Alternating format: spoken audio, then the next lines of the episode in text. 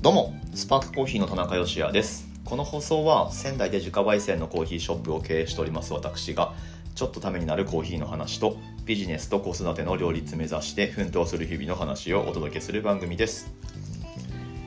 はい、ということで娘にご飯をあげながら収録をしておりますけれども、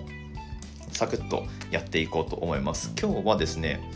嬉しかった話をふたつしようと思います。まあオープニングでひとつと、あと本題の方でもひとつお話ししていこうと思うんですが、まずね、今日分かったことがありまして、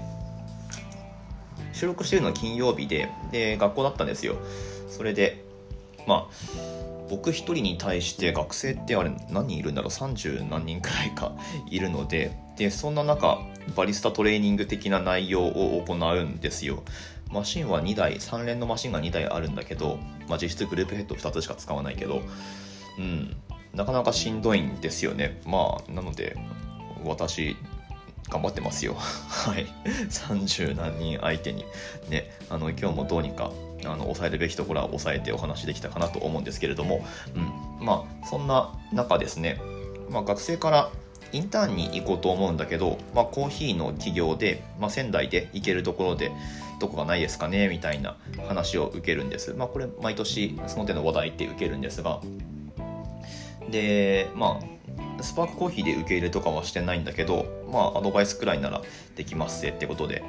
もう今年はあの仙台上陸下でおなじみのサルタヒココーヒーさん、もう行ってみるのいいんじゃないですかっていうね、あの今だとおすすめをするわけなんですが、あまあやっぱそうなんですかと、うん、学生の方でもまあそれはもちろん把握しているようで、でなんかポロッと言われたのが、あのサルタヒコの仙台店ってうちの学校のいっきせいが、まあ、つまり卒業生が副店長で入ってるって聞いたんですけどみたいなこと言うんですよ。そうそう、え俺それ聞いてない、いっき生っていっき生って俺関わっとるやんっていう、そうそうなんですよ。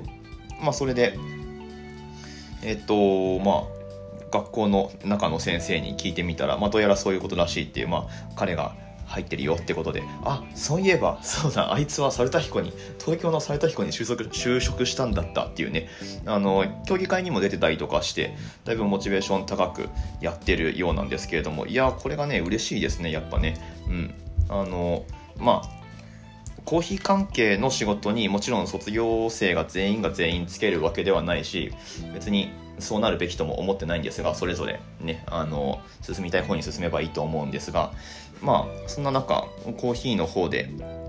頑張ってると、で、えー、仙台に戻ってきてるというか、うん、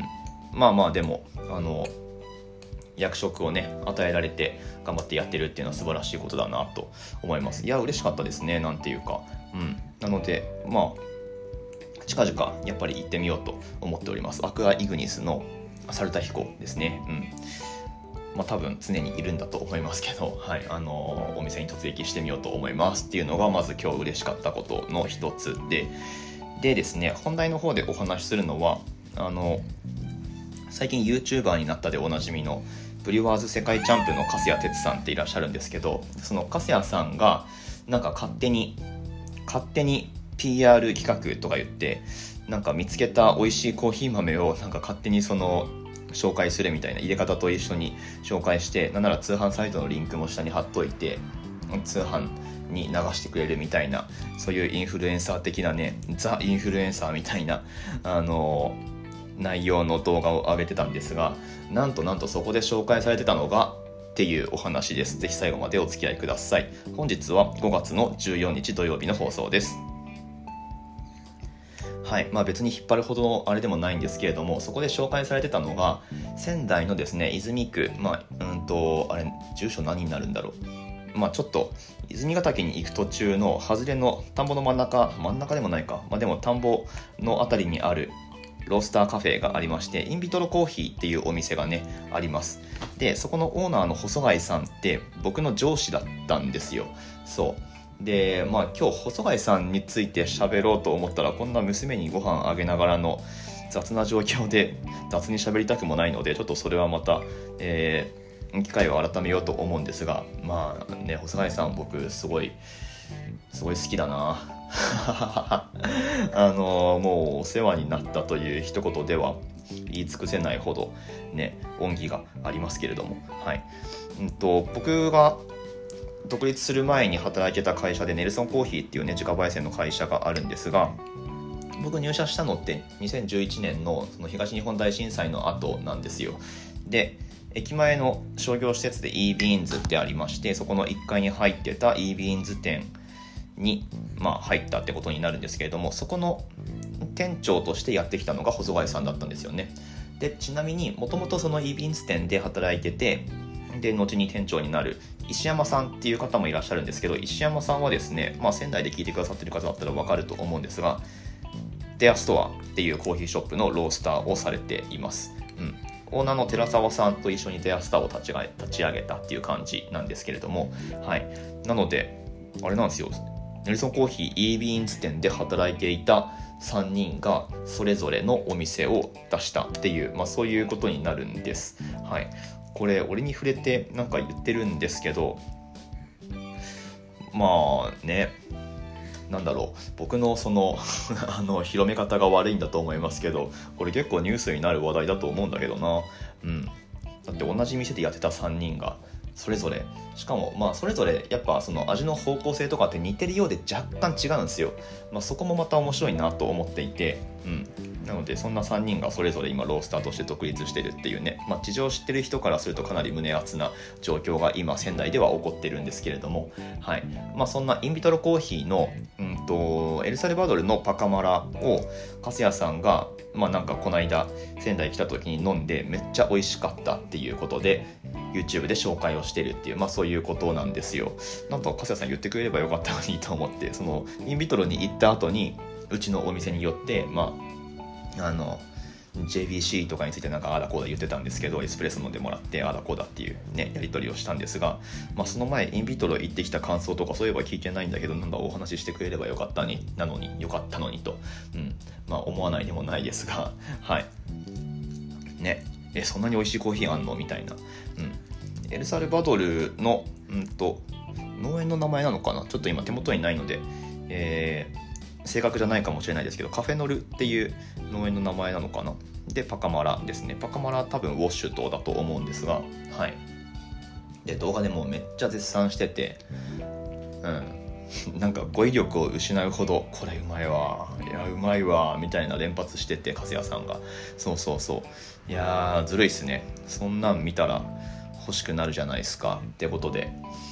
まあ、動画見終わった後すぐポチったんですけどはいでまあそしたらまあほどなくして送られてきて、細貝さんがなんか手書きであのなんだ言ってくれれば持ってったのにみたいなこと書いてるんですよ。なんかそういうそういうあたりがねあのめっちゃ好きっていう、そうそうそうそう細貝さんはですね、うんとまあなんだろうな、一見その前に出たがらない感じとかもするし、なんかほんと職人気質っていうなんかこう単純な言葉じゃくくれないとは思うんだけど、まあ結構やっぱでもマニアックなところはマニアックで、でまあ多趣味なんですよね彼ね。まあそんな中コーヒーも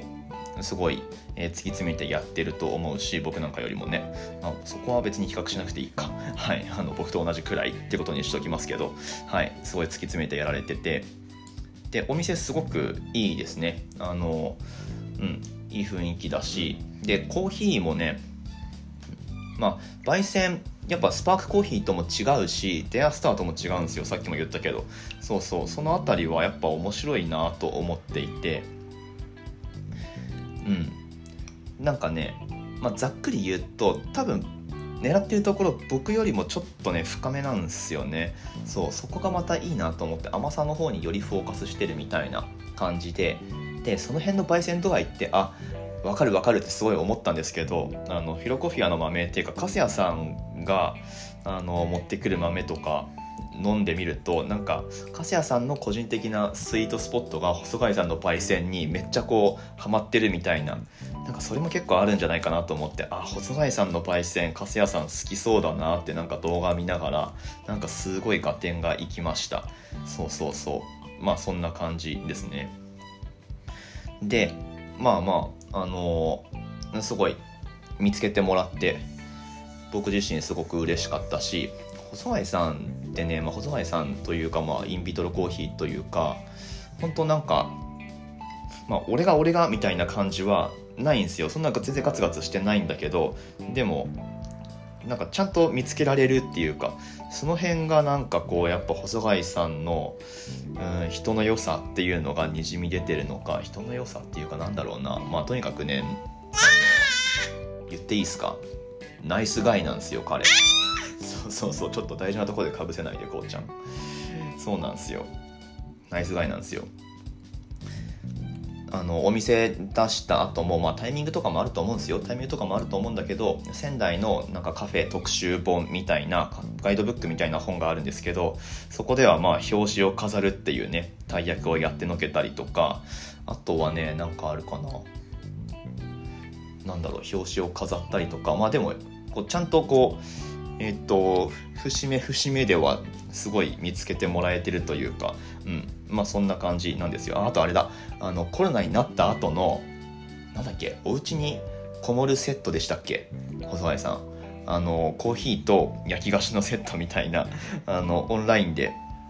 受注してたあれ、なんかそのセットの多分ネーミングとなんかイラストとかもいい感じだったので、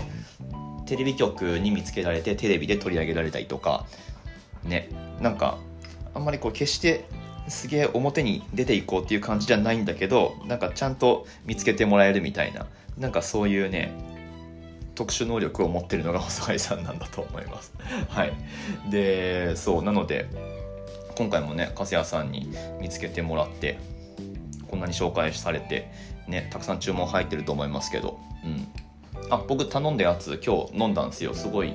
よかった。もう少しねエイジングしたらフレーバーはもっともっとしっかり出てくるんだと思いますけど、あ細貝さんの焙煎だわこれと思って、うん、すごい、まあ、パカマラの特徴でもある味わいのその濃縮感みたいなものもあったし、ブドウっぽい感じとか、うん、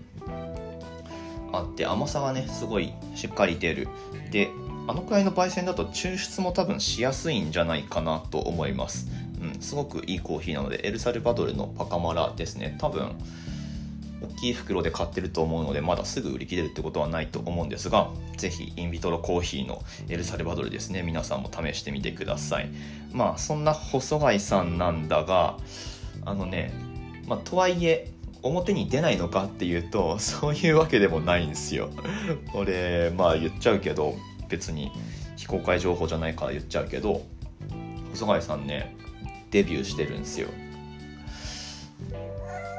メジャーデビューなのか、まあ、とにかくあれですね、 iTunes デビューはしてるんですよねそうそうそうで、あの弾き語りです。弾き語り弾き語りっていうかなんていうの、